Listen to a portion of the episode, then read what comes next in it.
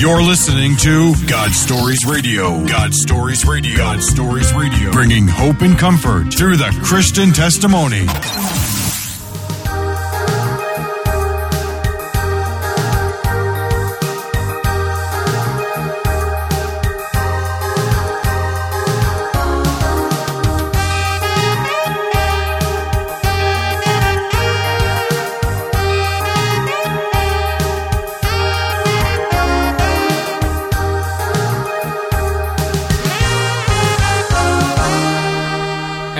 To God Stories Radio, Session 16. I'm Fritz, I'm Mike. and we are here tonight with the Men of War. Yes, we are. They're all here, even though John Durham is supposed to give his testimony. John is going to give his testimony tonight. He needed two to back up. My ribs are hurting from laughing, and we'll have a podcast coming up in the future called Southies in the Bible. Oh my goodness! I never laughed so hard in my life. but we're having a great time, and we're glad you joined us here on Session 16. And John, welcome to the program. Of course, we're delighted to have uh, Ken and Joe with us back this week. Looking forward to uh, Ken's uh, testimony is out this week, uh, Session 15. So make sure you give it a listen. Uh, also, check out uh, Men of War's new video on YouTube. What's that title, Joe? Are we ready? Are we ready? And if you go to our Facebook page, facebook.com slash um, Ministries of War, uh, you'll find the video there. facebook.com slash ministries of war you'll find the video there as well so how's your Good week stuff. It was a little testy, but uh, between uh, you and some of the other brothers that uh, God has brought in my circle, uh, uh, with prayer and everything else, helped me get through a pretty bad uh, day, actually. amen amen But it turned out to be a great night. yeah i think we've all uh, been tested you know we're taking ground if we're not taking ground we're not being tested something's Mm-hmm. wrong we need to reevaluate That's right. so uh, john we're going to be quiet take it away brother Well, first of all, I just want to thank both you and Mike once again for uh, having me here tonight to uh, share my story or my testimony. And I just, uh, my my deepest hope and my prayer tonight is that somebody out there would just hear this and just have hope. Um, as you said earlier, you know, I'm here with Ken and Joe, and uh, we've talked about before in one of the prior sessions the importance of having milk, uh, you know, comrades in your life, guys that, that support you. And so we have a saying at War, we run in packs. And so uh, I'm really excited about having them here with me tonight. I want to start off tonight by being, uh, well, obviously, I want to be transparent. I want to be real. I want to be honest. That's the most important thing. But I want to take a moment here to kind of talk a little bit about my parents, if I could, because before I get started, I, I think it's only fair to kind of start off giving you a little bit of a background, their background. Uh, first and foremost, my number one thing is I don't ever want to bring any kind of disservice to my parents or, or dishonor to them. Uh, some of the things I'm going to share with you tonight uh, could ap- could actually do that if you didn't really understand where they've come from and where they've been. So I, I want to start with my dad. My dad's uh, father served in uh, the 101st Screaming Eagles. He actually was one of the guys that uh, that uh, that's back when they were a uh, airborne unit, and he actually dropped on Normandy in World War II. Uh, while he was in the war, he uh, was shot in the head, and he was found wandering around Europe for a period of time. And they actually sent him back to the states because he had some mental issues. And as shameful as it was for him, they actually got him for going AWOL, and that was not his intent. Intent, however, he wasn't really coherent what he was doing, and when he got back, they kind of got him together. But as a result of that, it caused some trauma for him, and, and my father and his siblings spent uh, some time in, a, in, an, in an orphanage uh, until my uh, my grandfather remarried another woman. See, my, my dad's mom was a little promiscuous. She had had several children from uh, a couple of different men, and my grandfather and her just they weren't compatible. They were more like fire and fire and ice. So, so there was a period of time when my father and his brothers and sisters were put in an orphanage. Uh, they were later brought out of an orphanage, and my grandfather was one of these types that thought he was, you know, going to find a great deal. So he decided he was going to go to a, pla little town called Norton, Massachusetts, and he bought a uh, what he called the cellar home. It was actually the foundation of a house, and he just put a roof on the top of it. I remember as a small boy going over there before he passed away, and the toilet was sitting on cinder blocks. Um, the house was very damp and musty. So my father grew up there, and for a long time, as a child, they didn't have any insulation in the house. So, matter of fact, my father put the insulation in when he was in his 20s. Uh, so they grew up pretty hard. They all there was five of them. They shared one bed, one one sheet. My father owned one pair of pants, one pair of shoes, one pair of socks, one pair of underwear, and a T-shirt. Um, he actually had an issue with uh, wetting the bed, and he wore a diaper to school till he was about nine years old. So he had some emotional trauma growing up. My mother, on the other hand, she grew up in a home where her father was a carpenter her mother was very free with um, with expressing herself. My father would tell me stories of her waving to my mom on the school bus, naked, standing in the doorway. I remember as a child growing up, it was not uncommon for my grandmother to walk around with her shirt off. And then she would ask you what you were looking at. She had a favorite t shirt, and on that t shirt, uh, there was a hole where her nipple protruded through it. My mother grew up in a very, very harsh, um, harsh environment. But when she met my father, my father was actually engaged to another girl. He got cold feet, hooked up with my mom, and and uh, got her pregnant. My parents were married at the age of 19 and 17. My mother was pregnant with my brother Barry. They moved into a small home on the east side of town in a town called Attleboro, where later, a couple years later, they had me, and then they also had my brother Tommy they had a very strange marriage. They had a lot of stress and a lot of baggage that they brought into their relationship, as you could probably tell from from their past.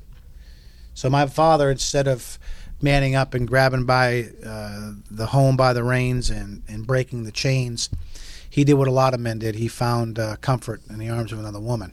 My mother was um, was a type that she wasn't a very she wasn't a very good housekeeper. She wasn't very good at being, you know, a stay-at-home mom type. Uh, my dad told me it was very rare for my mother to cook a meal or for uh, them to kind of spend any intimate time together. Um, in the process of that, my mother my father had a child. His name was Tommy, my brother. He was born in September, and by January, uh, he had died in his crib. My mother, to this day, will tell you that he died a crib death, but the reality of it is, is that uh, he died by choking on his vomit, and his own vomit in his sleep my mother had been up all night with her sister and I believe one of her cousins. You know this, Mike. Up in the Northeast, they like to smoke cigarettes and drink coffee. That's just what they mm-hmm. do. They sit around and sure smoke cigarettes and drink coffee. My father at the time was down at the local grocery store meeting with his girlfriend, supposedly breaking it off.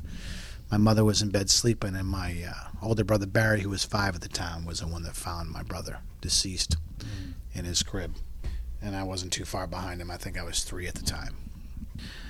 So, needless to say, things didn't start off on the best of foot. Matter of fact, what's amazing is I meet a lot of people, and they assume when they first meet me that I grew up in a suburban home with two parents. Uh, you know, the two car garage, the, the white picket fence, the dog, and the whole nine yards. But the reality of it is, is it wasn't too long after my father and my mother split, and my mother was raising um, my brother and I in a small apartment on welfare, and so the apartment was roach infested. We had a number of times where, you know, uh, electricity was an issue. My mother was a single single parent trying to raise two children, heartbroken from the situation with my father, uh, the loss of a child, trying to raise two more. And my dad actually, after he left my mom, stayed with his girlfriend the sad part about it was is my father was visiting my mother while he was dating this other woman and got her pregnant with my brother Bobby. The phone just keeps going on and on and on. My father and my mom seemed like every time they hooked up they had children, and so it's kind of an ongoing joke in the family. but the, re- the sad reality of it is is now she's raising three small boys. She's in a small apartment, raising them on welfare, uh, going through massive states of depression just regret and guilt. As you can imagine, when you're in a home and you lose a child, and neither one of you are perfect, there's a lot of lot of blame to go around, you know. And so my mother lived under that for a long time, and because of that, she was really checked out for a long time. And I can remember kind of moving a little forward here because I don't want to just dwell in one spot. But I can remember through periods of my childhood where you know most children they can sit back and tell you about intimate moments with their parents. They can tell you about vacations. They can tell you about fun things they do, they've done together. And for me, that part of my life is really a fog. Being the middle child caused some major issues for me. My I have my brother Barry who was extremely damaged through this. My father, in all of his infamous wisdom, he was getting ready to leave to go move to uh, Washington State with his new wife. So he decided to go to my brother's school and tell him he was leaving. That created some emotional trauma with him, which end up developing into a learning disability and some emotional issues with that. Uh, my younger, my mother's still suffering with the loss of one child. My you know, younger brother Bobby now is the baby boy, so her focus is on him. So, uh, not that I pity myself by any means, but life and re- is what it is, and reality is what reality is. And so, I've always kind of been a survivor, so to speak. My parents always say that. Well, you've always were the tougher one. You were always a survivor, you know. But in the midst of that, um, I lost periods of my life, especially as a child. I don't have a lot of fond memories of spending intimate time with either one of my parents, to be completely honest with you. I remember as a young boy wanting desperately to have a relationship with my father. But he had moved to Washington. It was a we were living in Massachusetts. You couldn't get to two further places in, in the United States. I mean, uh, he had, was starting a new family, and I guess in his mind, he'd already failed his first one, and he is starting a second one. He'd already had a, another child. Uh, my brother Derek was was brought in the mix, and uh, not too long after that, I had another brother, Sean. My father, by the way, had seven sons. Wow. Three different women. Okay. It was uh, my oldest brother Barry, then it was me, Tommy, Bobby, Derek, Sean, and Frankie. So those those are my brothers from my parents. My mother had six children. Uh, she had me, Barry, Bobby, Tommy, Dala, and my brother Chris. So we have a very large family. You know, my uh, father's wife now has two children of her own. So there was two more, Nicole and Jimmy, that were added to the mix. His second marriage, she had four other children. So there was a lot of. You want to talk about intermingling? You want to talk about mixed families? There was a lot of that going on, and because of that, there was a lot of um, displacement for myself. Uh, for a long period of time in my life, I just never felt like I really fit. I didn't feel like I fit fit with my mom. I didn't feel like I really fit with my dad.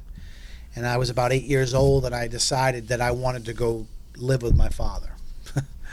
so my mother and, and he had talked about it and decided that I would go live with him in Washington State with his uh, with his second wife, and uh, spent some spent my fourth grade year living with my dad, and it was probably one of the worst years of my life as a child. Uh, his wife was very vindictive, very jealous, um, very verbally, emotionally, and at times physically abusive. I can remember just situations like sending me outside to pick up dog uh, feces with my hands, putting me in the yard to pick weeds out of the grass until my father got home from work.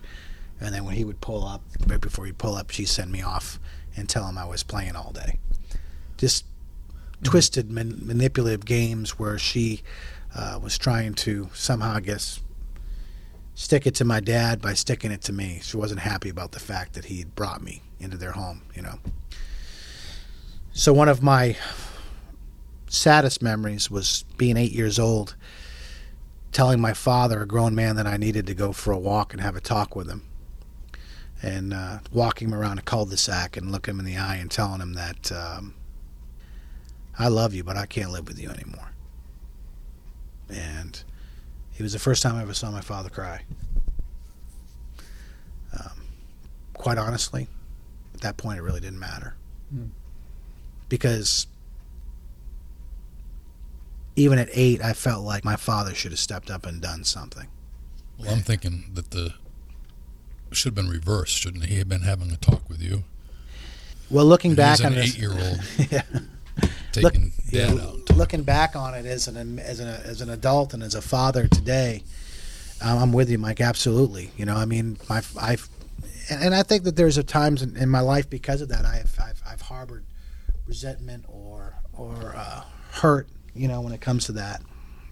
But it's taken me a long time to get beyond that. To be honest with you, hmm um, and that wasn't that may have been the first time, but it wasn't the last time. And so the plot thickens, you know.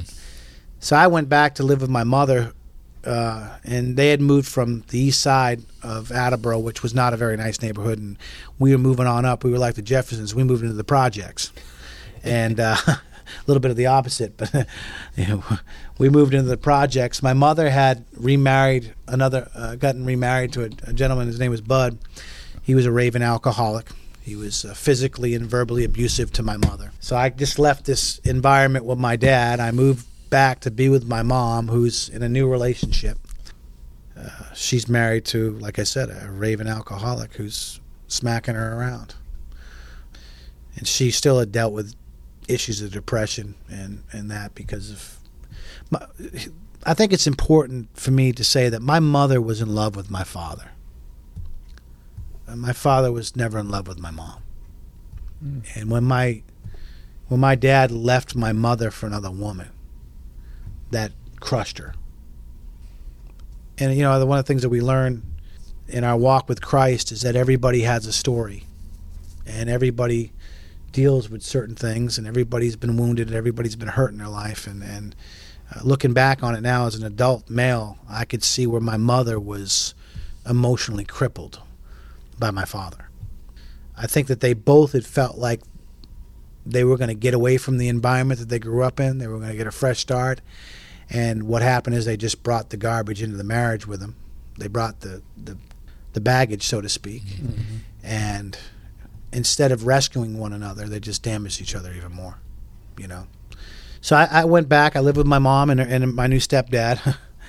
uh, and we had some goes. I've never been uh, one to hold back how I feel uh, about situations.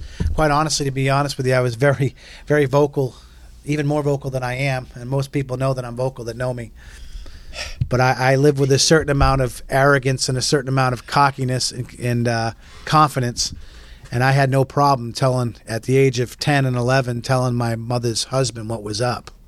I can remember one incident where I come, walked in on him with my mom's head over the arm of the couch pulling her hair, and I grabbed the vacuum cleaner hose, and I was getting ready to go to town on him. My mother obviously jumped in between the two of us, and of course, I don't think I would have done much. I mean, I was 11; he was a grown man, but hey, I was going for it. So I, I, I'd lived with them for a little bit, and then I decided my uh, eighth grade year that I'd had enough of that. So I decided I was going to try living with my dad again. and my dad had uh, just recently had left his second wife, was in the process of leaving his second wife. He'd give me the bill of goods about how it was going to be just him and I. It was going to be the two of us. And uh, so I, I bought into that hook, line, and sinker. Flew out there. First night that we were there was one of the best nights of my life. I spent the night there. The next morning, we packed up his stuff, hitched, hitched up his boat, and we pulled out of the driveway. And uh, she was standing there, and I was waving goodbye to her with one finger. and I uh, bet you were. and it was uh, and i know looking back on that that wasn't a very godly thing to do a mature thing to do but when you're 13 14 years old and somebody's caused you that much heartache and that much pain Hey, you're in survival mode and there, you, brother. you feel like you know you've you've even though God wasn't a part of my life, I felt like God had rescued me from a part of my life that a, a prison that I was in, Absolutely. you know, and, and so it was just like, you know, redemption. You know, right. that was very short lived because once my father and I pulled out of the house and moved into the new place we were going, it wasn't too much longer. He moved his new girlfriend in. That I guess he had hooked up with at work. So he had cheated on my mother with his second wife, and he had cheated on his second wife with his third wife. The only difference was this time she had two children, and so uh, we were living with a friend of his, uh, sharing a room in the back of his house. He moved his girlfriend in with her two kids.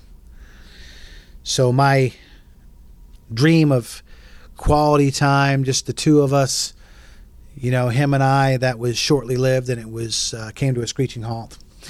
There's a lot of resentment at that point in time. I was very angry. I was very disappointed, and I was very uh, I was very hurt. You know, I felt like my dad sold me out. Again. Again, you know, I, but I want to say that my father is a very wounded man.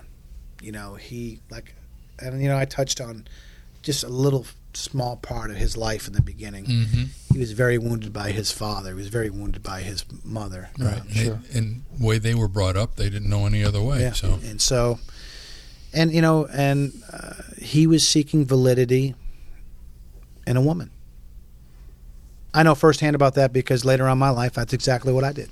Yeah, same here. Yeah, and, and yeah, hmm and so um, my dad, we moved in, and she had moved her children in, and, and there was a lot of tension, a lot of tension. You know, I was uh, in the eighth grade, you know, a young teenager, straight out of the projects in in, in Massachusetts. Uh, I didn't have a filter on my mouth by any means, and I had no problem telling you how I felt about something. So it was very, it was a very intense situation and I was already aggravated and frustrated with the situation. So there's a lot of hostility. And instead of channeling that anger, that frustration at my father, I tended to channel it at his, at his, at his now his wife at the time, and her two children. She was actually going through a bitter divorce at the time as well. Her husband, and I shared this at Real Men. It's not something I share a lot with a lot of people because it really, really bothers me. Her husband talked her son into conjuring up a story about me, saying that I, I fondled him so he could get custody of his children. Uh, what uh, ended up coming out of it all was I guess I was wrestling with him one time, and when I picked him up to power slam him, my palm had grazed him in the crotch. And he was telling his dad, and so his father fed on that and jumped all over it. And so, next thing I know, the sheriff's department showing up at the house. I'm being falsely accused of being a uh, pedophile, so to speak, or you know, a little diddler. And the most hurtful thing that came out of that for me was the fact that there was like a restrainer on me and her children. I was not allowed to be around her children. So on the weekends, my father was spending the weekends with her and her children while I was at home by myself. So there was a lot of resentment that went on there. Um, after it all panned out and it all came out in the wash, we ended up leaving uh, his buddy's house and we ended up moving to uh, her ex, her and her ex-husband's house. So now we're moving into her home, her kid's home.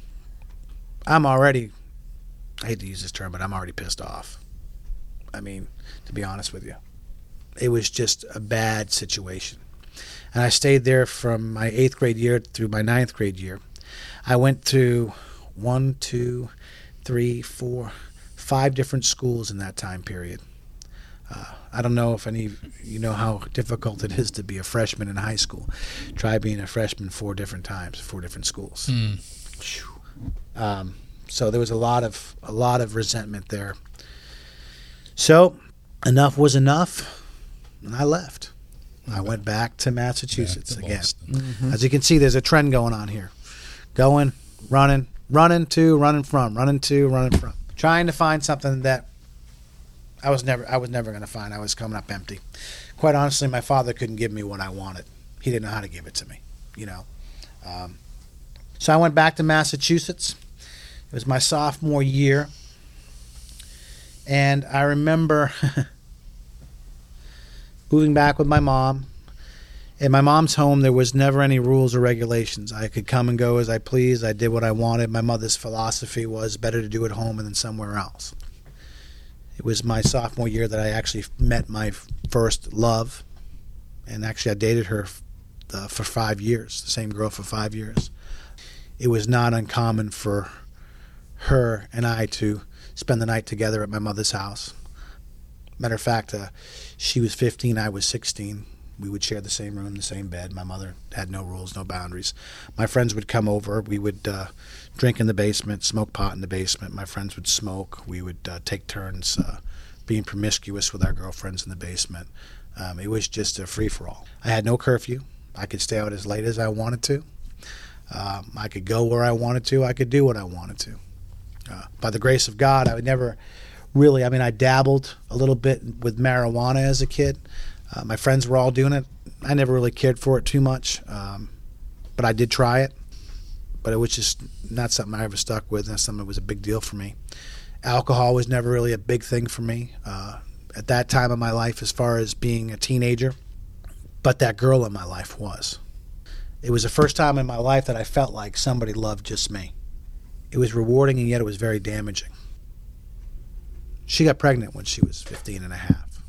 And uh, I'm 16. You think you know it all. You think you got it all figured out. You're looking at this girl that you're madly in love with, or you think you're madly in love with.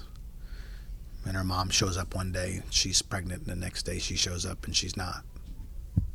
Her mom had taken her for an abortion, and that's not something that I'm proud of. And I look back on it now as an adult man.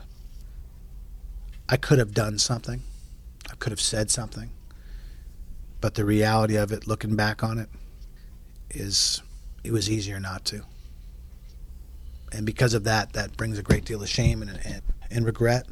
You know, I like to say that I I learned my lesson, but it wasn't about a year and a half later that she was pregnant again. And the sad thing was, it was because we definitely weren't taking the precautions to make sure that she wouldn't get pregnant. You're young, you think, oh, I'm in love with this person. This is the one for me. But this time she ended up having a, a miscarriage.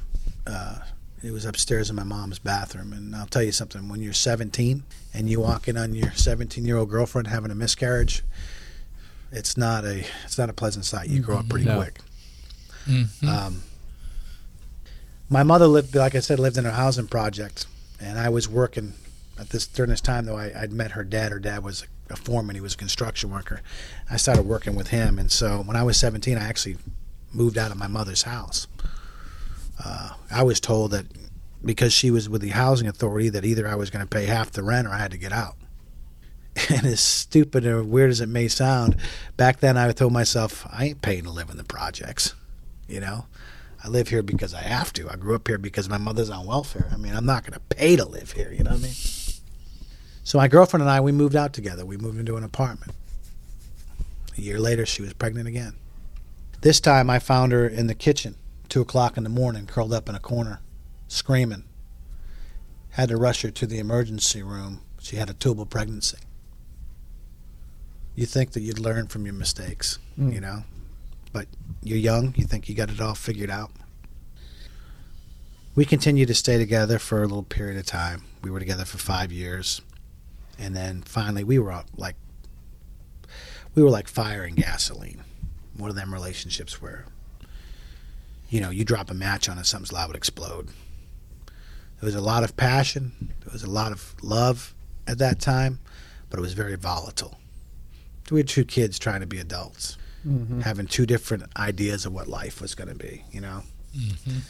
so But you both saw different ends of life as you grew up too. Well, she she actually come from even a worse background than I did. I mean, she floated from home to home. She lived with her mother had seven sisters. She lived with every single one of them. Lived with her meme and her pepe. Lived with her dad. She was bounced around her entire life. Uh, she didn't know what it was to be loved. You know, she'd never experienced true love in her life, and then she had felt like she'd experienced that from me, which it was. It was genuine and it was true for the time, but. I mean, come on, you're a 16 year old kid. What do you really know about love? You know, what do you know about responsibility? You, you don't. You think you do, but you don't. And even progressing into being 18, 19, and then, you know, finally the relationship was just one of them deals where it was just so rocky and volatile that it finally had come to an end. And uh, that's when I found myself standing and looking at myself in the mirror.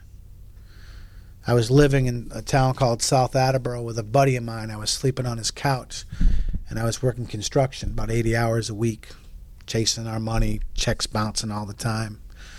We were drinking a little bit, hanging out, and I remember looking at myself one night in the mirror saying, Who in the hell are you? Who are you? Who is this guy? Because you've become everything that you've despised in your life. And a couple of days later, my roommate at the time had a recruiter come to the house because he'd always wanted to be in the service. I had never really thought about being in the service. It wasn't something that really crossed my mind, but I figured, hey, I'll hang out. I'll listen to what the guy says. My buddy's going to go in the army. He had a felony, so he wasn't able to get in, but I remember walking this, watching this guy walk in, and he was high and tight, man. He had that pressed uniform on. His hair was neatly trimmed, and man, he looked like somebody. And I remember thinking to myself, I'm nobody. And I wanted so desperately to be somebody. You know, it's like I just I don't want to be another punk or another bum from the projects. I don't want to be a guy that just gets a second-rate job that's drinking and partying with his friends, hanging out at the, the, the taverns and the bars and just living some meaningless life. I started talking to him. He told me how to lose a few pounds to get in, so I started running with a trash bag. My brother still laughs at me because I used to run around the park with a trash bag to lose weight. It's 1995. I joined the United States Army. I became an M1A1 tanker. I was uh, spent basic training in Fort Knox, Kentucky, uh, Disney Barracks, uh, for 13 weeks, and then uh, shortly after basic, I was stationed at Fort Hood, Texas. No good Fort Hood, mm-hmm. the armpit of Texas, home of the Apache. Oh yeah. This is where it really gets interesting. the second night that I'm in Texas. When you first get into the military, you fly in, and they after when you get brought to your duty station, they have this thing called 21st replacement, and they put you in this holding area till they disperse you out into your units, what unit you're going to be in, what what uh, barracks you're going to be at, what company you're going to be at. So I'm there with a bunch of guys. We don't even know if we're going to be in the same unit.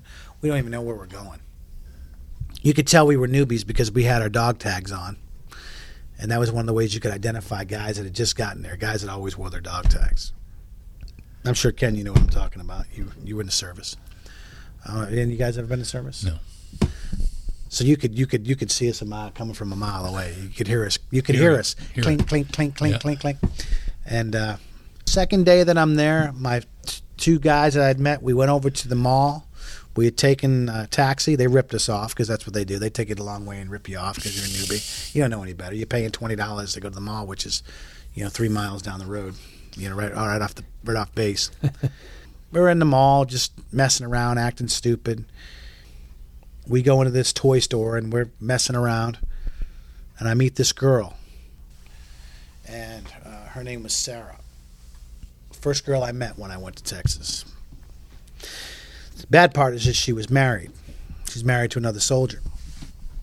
And we had, she'd offered to give us a ride back to the base. Said, "Look, you guys are getting ripped off. I'll give you guys a ride." You know, but I want to stop and get something to eat first. And my two buddies are sitting there with their tongues hanging out and they're panting over her, and I'm just like, uh, I'm all set. You know, because again, like I said, I come from New England and we're cocky, we're arrogant and confident. We don't we don't we don't roll like that. We don't walk around with our tongues hanging out.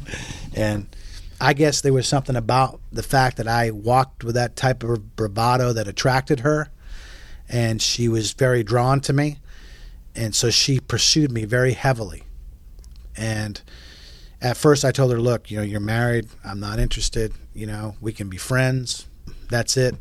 Needless to say, the the pursuit continued, and I didn't make the best of choices.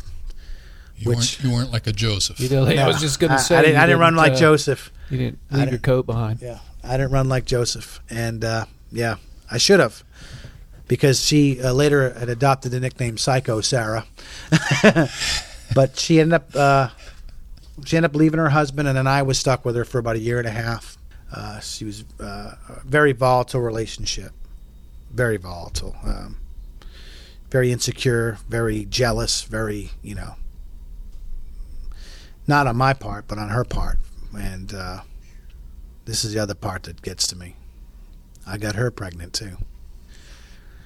What happened on that deal was is that she had lied to me about some things about her physically. Told me that she couldn't have children. Um, matter of fact, she actually went into the, the degree of crying and sobbing over it and again, you're young and you're stupid, and you think, well, hey, if you can't have kids, why are we using protection? And mm-hmm. then you mm-hmm. get stupid, and next thing you know, she's she's pregnant. And I was very angry. I felt like I was, uh, I felt like I was lied to. I felt like I was betrayed, and I really didn't walk it out the way that I should have because I basically told her that you know I would deal with my responsibilities as as a father, but as far as her and I were concerned, the relationship was over. Uh, that I would, didn't want anything to do with her. That for her to, to lie to me about something like that, or, or to, to, manipulate me into believing that, and then for something like this to happen. Uh, and again, not the wisest of decisions, not the best way to walk something out. She she ended up getting an abortion because of that, because I told her I wouldn't stick by her, and I can remember before she left, I had had a change of heart. I was like, man, I don't want to do this again, man. And I was like, all this time in my life, I didn't have God in my life. You know, I was just living, surviving, and but I knew it was wrong. In my heart, I knew it was wrong, and I just said, look, you don't have to do this. And she said, no, I want to. I want to get on with my life. I want to go to college, and I don't want to be. So she went through with it. Well, we went through with it. I'm not going to say she went through with it because that's that's a chicken way out. That's a coward's way out. I basically violated her and her trust when it came to that, and I didn't man up. I didn't man up when I should have, and as a result of that, you know, ended up happening, and uh, we ended up splitting up, and she did end up going off to college, and then I ended up going out clubbing and partying and drinking and carousing and beating this woman and that woman and this woman and that woman and putting notches in my belt and thinking that I was something special. And you know, for a long time, you think in the military, it's it's all about how many beers you can drink and how many girls you can hook up with. You know, and you just wake up empty. You wake up with a sick, empty feeling in your stomach, thinking, why am I doing this? You know, this is just. And this went on for about a year and a half. I dated a few other girls, a couple ones I got a little serious with. They didn't work out. And I had this roommate. His name was His last name. His name was Louis Campagna. He was a Christian. And I can remember him reading his Bible in our room. And I can remember secretly inside myself saying, "Man, I wish I had that kind of strength, or that kind of faith, or that kind of courage," because you see, throughout my entire life, I'd always believed in God. I mean, I can remember getting into arguments with my friends because the majority were atheists, and I was ready to fistfight people over the fact that there was a Jesus. I had no idea why. I didn't really go to church. I didn't, you know, didn't give my life to Christ, but I, I believe that He was real. I believe that there was a God. I certainly wasn't living by it. Obviously, you've heard the majority of my story, right? Mm-hmm, sure. I always admired him. I always remembered his name, and I always made an impression on me. Like I, I wish I, I wish I had that kind of guts, you know. But I didn't. I was a punk. I mean, I was hurt. I was damaged. I hate to use the term because I hate using it now, but I was wounded, and I was at a point where I just didn't care. You know, I was going to do what I was going to do, and as long as I wasn't physically hurting somebody or forcing myself. See, you, you go through these motions and these thoughts in your head that, you know, hey, I'm gonna be, I'm straight up with these girls. I'm telling them, hey, you know, I'm not looking for a relationship. You know, I'm being honest. There's no lies. There's no manipulation. You know, and so you, you the enemy. I look back on it now. The enemy feeds you all this bogus information where you feel confident and you feel good about it like hey she knew what she was getting herself into you know you know i didn't manipulate her i didn't lie to her i didn't you know, put out some false pretenses. I was straight up about it. And then I met Candy. And, you know, when you're sitting around with your friends and you're talking about how many women you slept with, it's, you feel like, yeah, you've done something. You think it's funny, or you think that you've put enough notches in your belt, like you're impressing your friends. But when you look at somebody you're in love with and you have respect for, it's not that cool anymore you know.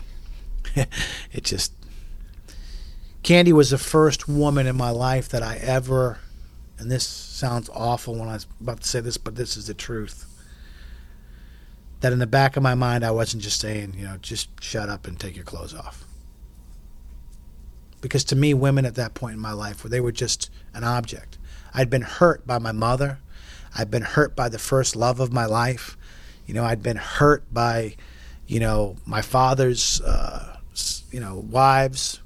Uh, so I really didn't have a great deal of respect for women. I really didn't. And I certainly didn't want one telling me what to do or telling me what was up. I had a real issue with that. But when I met Candy, I don't know, something just clicked, and I was like, I was really impressed with the way that she talked about her family. Because family was always important to me. Even though my parents, you know, there's distance there, but I have brothers that I'm really close to that we grew up tight knit, you know. And Mike, you know what I'm talking about Northeast. You, you, I can say whatever I want and do whatever I want to my brother, but if you touch my brother or my sister, it's it's it's a bad bad day. hmm And Well, I can tell just- you're passionate about it because even before we started the the broadcast, he was saying, you know, I need to talk about some things concerning my parents, and Mhm. you know, that was the first thing that came out of your mouth tonight, and I found that to be very impressive. hmm Yeah. So I just, you know, when I met Candy, she was, she was all about family, and she had already had a a, a, a, a job. She'd already been established. She certainly didn't need me for anything. We started dating, and she introduced me. It was kind of ironic how things happened. You know, when I first started dating Candy, the first year that we spent Christmas together, her granny had passed away on December 20th, 1997. And uh, I'd gone to Oklahoma to visit her and spend Christmas with her. And I remember her pastor, and his name is Gerald Jocelyn. He uh, he had given him ser- he had given a message at her funeral, and he had talked about uh, a new life. And he talked about he had talked about her granny who had been ailing her entire life with a bad leg, a bad hip, and everything. And he had said, I would imagine Rosemary's got to the gates of heaven and she took off running. She ain't stopped yet with her new leg and her new body. It was the first time in my life that I wasn't afraid to die. I'd had a new perspective on death. You know, I was like, this doesn't seem right. Most funerals I go to, people are crying. It's a bad Mhm. deal. This thing here is, it's giving you hope.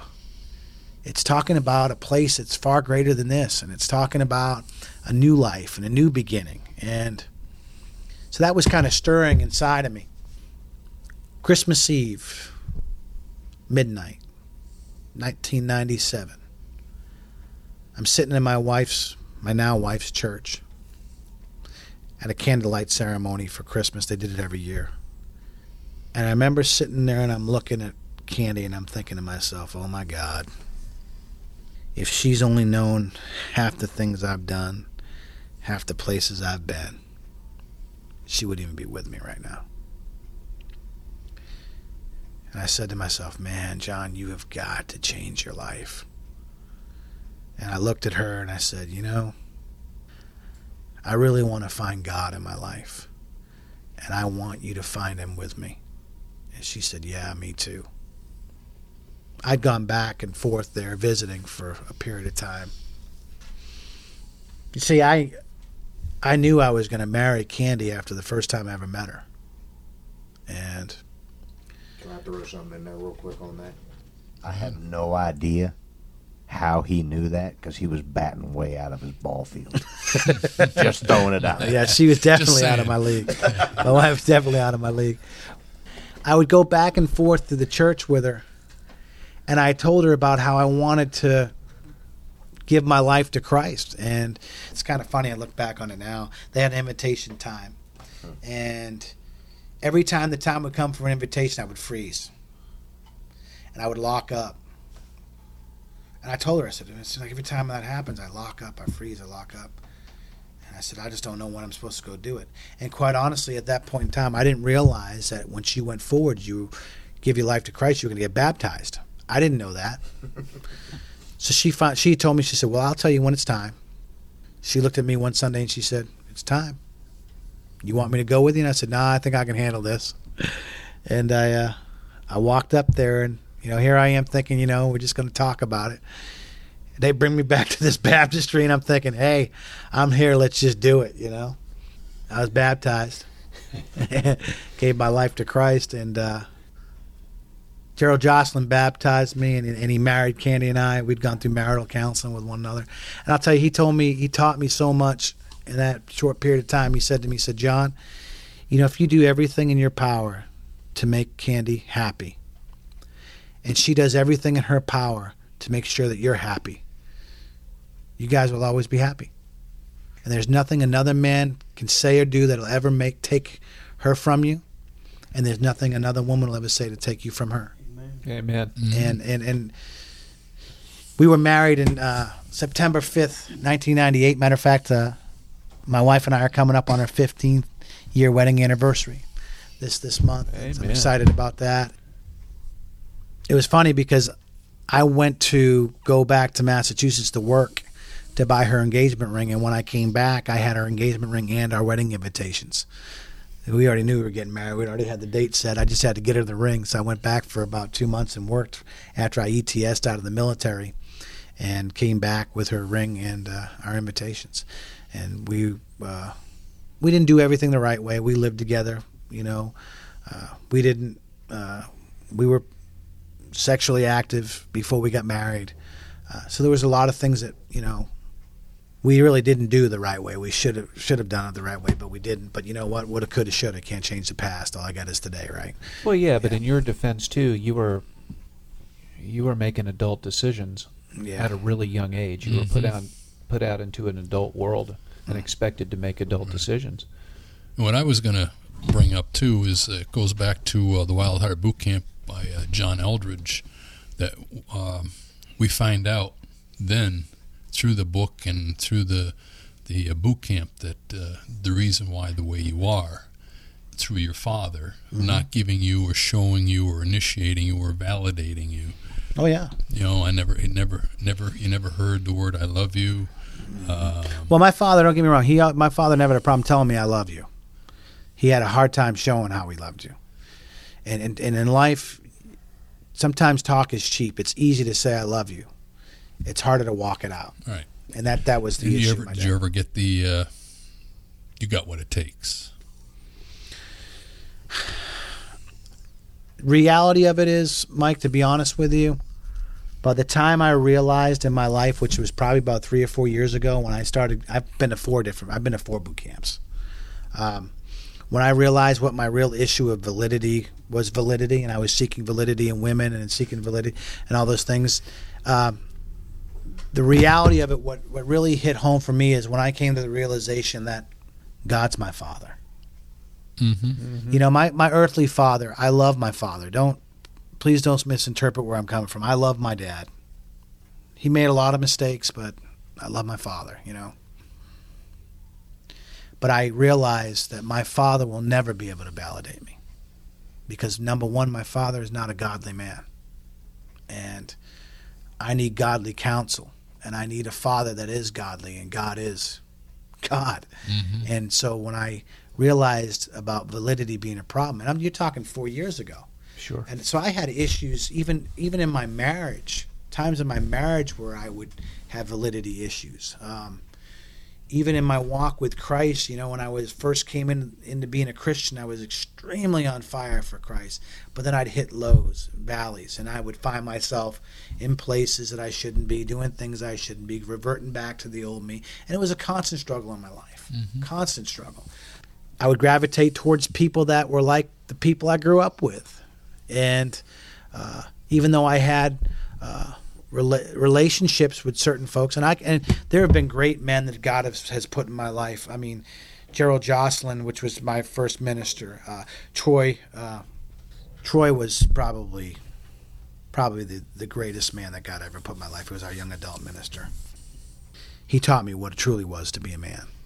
Then I had uh, when we moved to Pensacola from Oklahoma City, I had uh, Bill Rozowich, which was my second uh, minister that I ever had. He taught me a lot about you know stepping outside of my box, and he put me behind a pulpit, got me speaking for the first time publicly, uh, put me teaching classes, and you know helping out with the youth, and and, and it was a you know I was singing on the praise team, I was singing solos, and I was I was engaged in doing the work, but I wasn't building real relationships in my Christian walk and what was happening is and, and what happens with a lot of men is is I would find myself gravitating towards men that I was accustomed to gravitating towards outside of my faith and because of that, you know, you lie with the dogs, you're bound to get fleas. hmm And you know, when you dwell with sin, you're gonna sin, and you're gonna find your place itself in places you shouldn't be, doing things you shouldn't be doing, thinking things you shouldn't be thinking. And you know, it never caused major issues in my marriage where Candy and I would ever thought about splitting up or having problems. Um, but internally, it caused issues for me because I was seeking validity. I was seeking, you know, validation, Mhm. and you can find yourself looking in a lot of the wrong places. But when I came to the realization of, you know, God is my Father, He validates me. hmm And when that came about, that changed everything. It certainly did. And when I went through the book and the boot camp and everything else, I can honestly say and know for sure my two wives, I chose them and I was waiting, you know, just trying to be validated through them and by them. And it just made things worse. Yeah, because what happens is, and what I've found is that, uh, you know, you realize uh, a woman can't validate a man.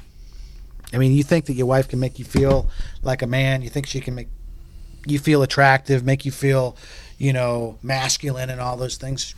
She can't. Nope. It's really unfair to them. and it too. It's because you very- put an Right. insurmountable amount of pressure on them. Right. And it all stems from insecurity, you Oh, know. yeah. Absolutely.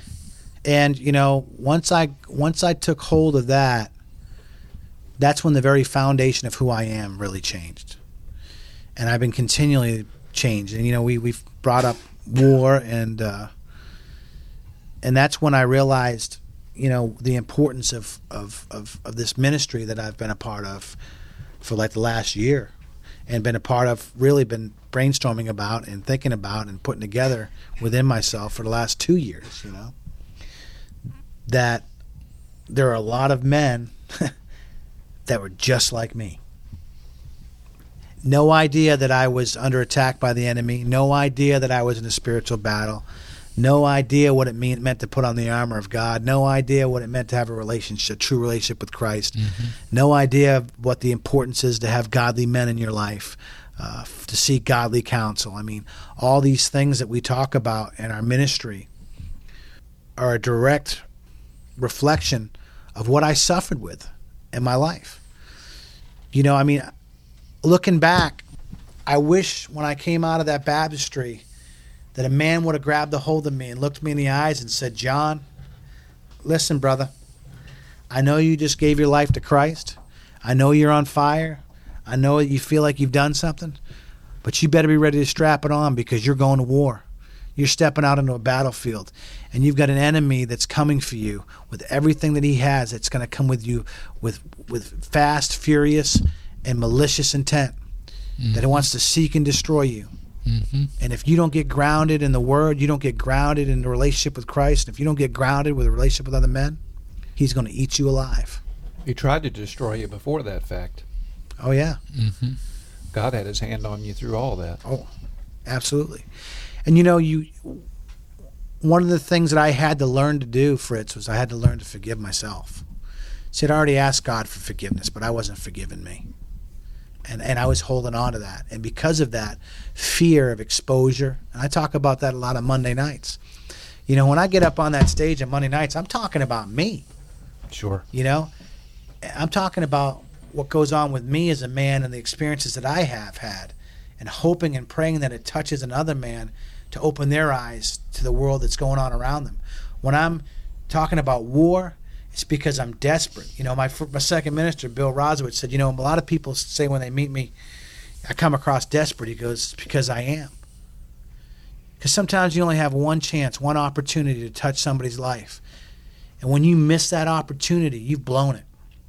When I look at my life and I look at the failures of my life and the shortcomings and the times that I've screwed it up and messed it up, I realize that it was because I had no idea what I was in the middle of.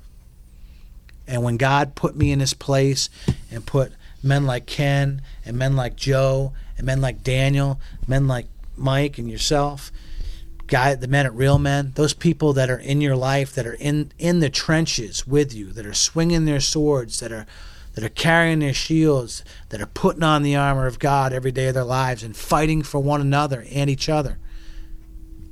That changes the dynamic of everything. And for me, I feel like God has put a calling on my life to do everything I can to help educate, teach, train, and mentor men so that they don't have to go through what I went through and live through what I lived through to get it. You know, you don't have to have the things that have happened to me happen to you so you can finally wake up and go, hey, God's my father. You know, I am in a battle, but that's okay because I can do all things through Christ who strengthens me. You know, greater is He that is in me than He is in the world. And Amen. I walk in that now. I believe that. And I walk in confidence and I walk in boldness because of Christ and through Christ. Because John Durham, the man, he's a failure, an absolute failure.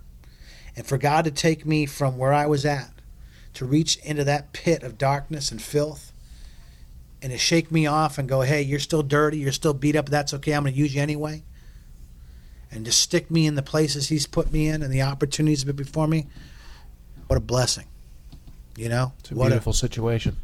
and, and for me that's that's living because i'll tell you right now for a long time in my life i was dying i know what it feels like to be dead and you know hell is separation from god.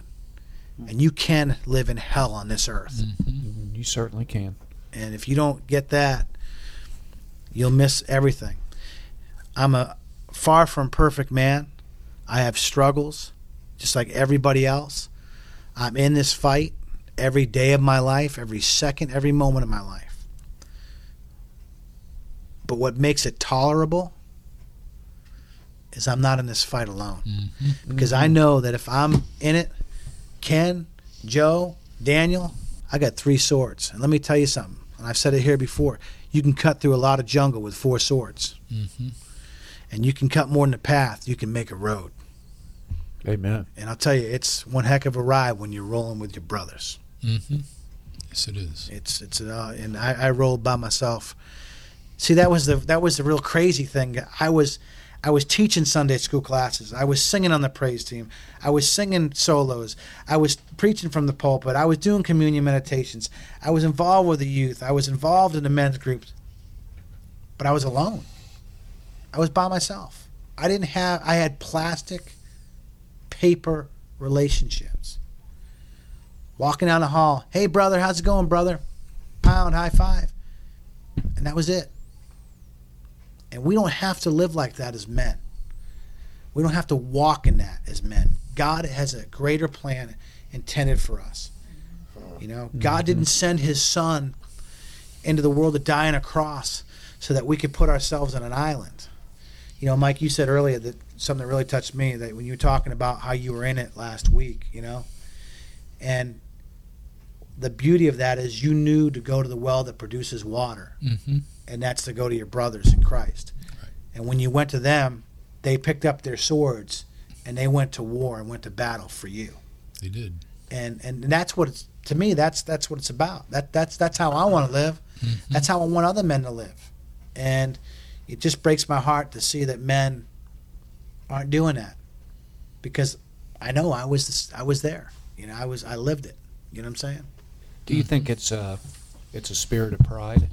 The devil. Uh, I think some of it is, with but like John said a couple different times, not even knowing, not even Yeah, aware not- of what's going yeah, on. It's not having an awareness, uh, it's pride, and another one to be honest with you is fear. fear. men are, are have a great fear of exposure. I don't want anybody. I didn't want anybody to know the sins that I had lived in, the things that I'd done, or the mistakes that I made. I mean, who wants to broadcast that they're screwing up? You know, I, like like I said to my men in, in my men's group. You know, uh, Christ says that uh, he who looks at a woman and lusts after her has committed adultery.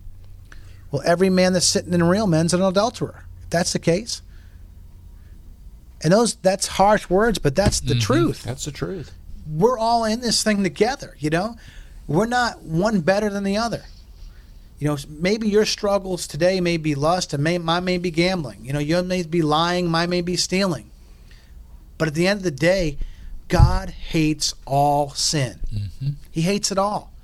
He can't dwell with it, and it separates us from Him. And we he doesn't put labels in on it, and he doesn't do a a measuring stick on what's a bigger sin, what's a smaller sin. He hates it all. And the problem is, I think that men think that well, my sin is the worst sin, or I've done this and he'll never forgive that. Mm-hmm. And you know, mine's not. You, you don't sin as bad as I do, or you didn't screw up like I did, or you know. And, and, you- and you live you live in this lie that the enemy has just got you in prison and entangled with in bondage of, of manipulation and you're sitting there going God, why is God going to want me? I can remember praying to God, asking Him, begging Him to please love me in spite of me. Mm. You know, God, please don't leave me. You know, that was my biggest fear. I fear that more than exposure. I didn't want God to leave me. By all rights, He had every right to because I was filthy. And I knew in my heart, I knew that God can't dwell with sin. I know that God can't, that that separates us from God. But I also put myself in a position where I was allowing myself to be above God because who am I to say that God cannot forgive my sins? hmm That's true. And there's a lot of men out there that we put ourselves higher than God. We think mm-hmm. that, well, I can't forgive myself, so God can't forgive me. Well, who am I? I'm nobody. God's word says that if you repent and have true repentance in your heart, He will forgive you. Problem is, men, is we don't believe it. We don't believe it because we're not very forgiving. Because we don't want to forgive ourselves and we have a hard time forgiving others and we don't want to believe that God's going to forgive us for the garbage that we've that we've got in our lives. And you know, when I look back on all of it, I realize that God was refining me. And I'm going to tell you something. That fire at times is very painful. mm yes, it is. But I'll tell you what, and He's still refining me. There are still parts of me that I try to hold on to that He tries to slap it out of my hands. Says, "Hey, dummy, let it go." You know what I mean? We've had that conversation before, haven't And- we, Mikey? Mm-hmm. You know, and it's it's one of them things where I just want to bring God glory. That's all I want to do. That's what I want to do for the rest of my life. And I know that I'm not perfect and I know that I will fail at times. But my deepest, most sincere prayer for me and for other men is to recognize that that is our true purpose, and that is to bring God glory in our lives. Amen. Ken said something last week in his testimony that I just kind of hung on to, and he says, "You know, I just want to live my life that somebody will get here faster than I did." And I thought that was, uh, I just held on to that. I thought, "Wow, hmm that's really what it's all about." John, thanks, man. Thanks for uh, stopping by, guys. Well, thank you for Amen. having me. As usual, you guys leave us speechless, Really. which is, uh, That's and in God, a man. couple, in a couple weeks from tonight, we have Joe coming back. I know And yeah, that's a story there. That's a you story. got that right. hmm I tell you what, I before we close, I just want to tell you that I'm very, very humbled and very, uh, very blessed to have these two men in my life, Amen. And Daniel also. I mean, he's not here tonight because of his schedule, but to have men that I can look at and trust, that I know that love me, love my family. Um, I prayed for that for a long time. You too, brother. You know, you just you don't. That's just not something you find every day. Mm-mm.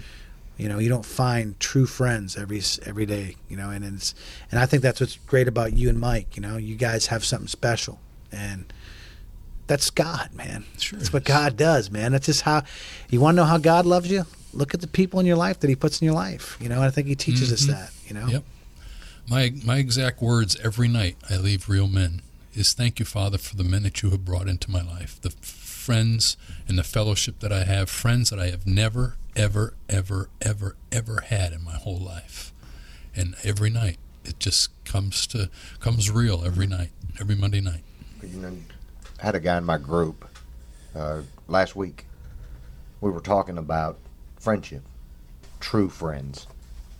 He asked me about the military, and I said the guys that you share time in the trenches with, in the real mud, that you know have the same dirt on their hands that you do on yours, you're very close to. And he quoted, and I don't know where the quote is from, but I wrote it down about a warrior that comes back from battle wounded but not slain. And it says, I come back from battle wounded, not slain. I lay down, bleed a while, and rise to fight again. And I wrote that down because I thought, I think that's what Christian men, especially in today's society, where everything seems to be falling apart. You know, before I met John, I thought the same thing he said. I thought this guy grew up north in Massachusetts, two story white house. What are you saying fence. about Yeah, Massachusetts? what you doing, South boy? but I thought, you know, hey, he grew up in this perfect place, and then I I'd seen him at Real Men, but we sat down at Advanced Boot Camp because we got room together. We rode up there together, and when we sat and talked, I thought, you know what, this guy ain't so different from me. Mhm. You know, we both got some dirt on our hands, and you can trust somebody that's walked some of the same dirty ground that you've rolled in. Mhm. And that's I think Christian men do that. I think a term I like to use, and that guy used was bleed on each other. You know what I mean? When you fight next to guys, whether it's physical or spiritual, you bleed on each other. Amen. brother. Because to hold a man up when he's wounded, you can get some blood on you're you. gonna get blood Yep. on you. You will. And but that's how you know your who your true friends are. You know? mm-hmm. And I think that's what I found with these two guys. Because I can tell them anything. You know, things that I couldn't tell other men. Because they look at you like you're an idiot. You know? Well, we still look at them like that once in a while, but we still, we do it with love. Joe, you got anything over there? Well, to to just kind of sum everything up, I'm I'm I'm in an amazing spot right now in my life. For so long in my life, I've I've walked in a path where everything's been solo. It's just been me and and you know, I, unlike the unlike these guys, I, I come from an extremely Christian background. My father's a minister, and I'll I'll hint on all that um, in my testimony. But you know, I've I've come through the fire too. I may not have been in the trenches physically, but I've been in the trenches mentally. Hmm. And Yeah, you've had some physical trenches, brother. oh yeah, yeah. We're going to Yeah. get into them next week. but the fact of the matter is God answered so many prayers that it just it happened so quickly for me. You know, I got married, I moved to Orlando, then I found these guys. It's just, you know, I haven't I, I'm in a I'm, at- I'm at a point in my life where I'm speechless at the power of God. Amen, brother. Amen. Yep. because I mean, I prayed so long, so hard for so much to come into my life and to change me. Men that I can talk to and go to when I need to be lifted up. Because I know Christ lifts us up, but you need men swinging swords beside you to get you up there. hmm And I, I got it. And I'm, I mean, dude, I, I have no nothing else to say. I mean, I'm just so blessed. And then the really cool thing is, is we don't always agree on everything, you know, and that's what makes that's what that's what makes us special, you know, because we tell each other what the truth. Amen. Well, you know that that whole agreeing thing. Sometimes I wonder. You know, Joe said, "Hey, I prayed for a blessing," and sometimes when he blesses you, you know, he gives somebody else a cross because this Joker Yeah. got blessed. I got- I'm kidding. I'm kidding. I love Joe. Keep it up, McDermott. So, guys, I know this has been uh, kind of a long podcast, but but but where do you stop? I Really, mean, uh, we could keep going for sure.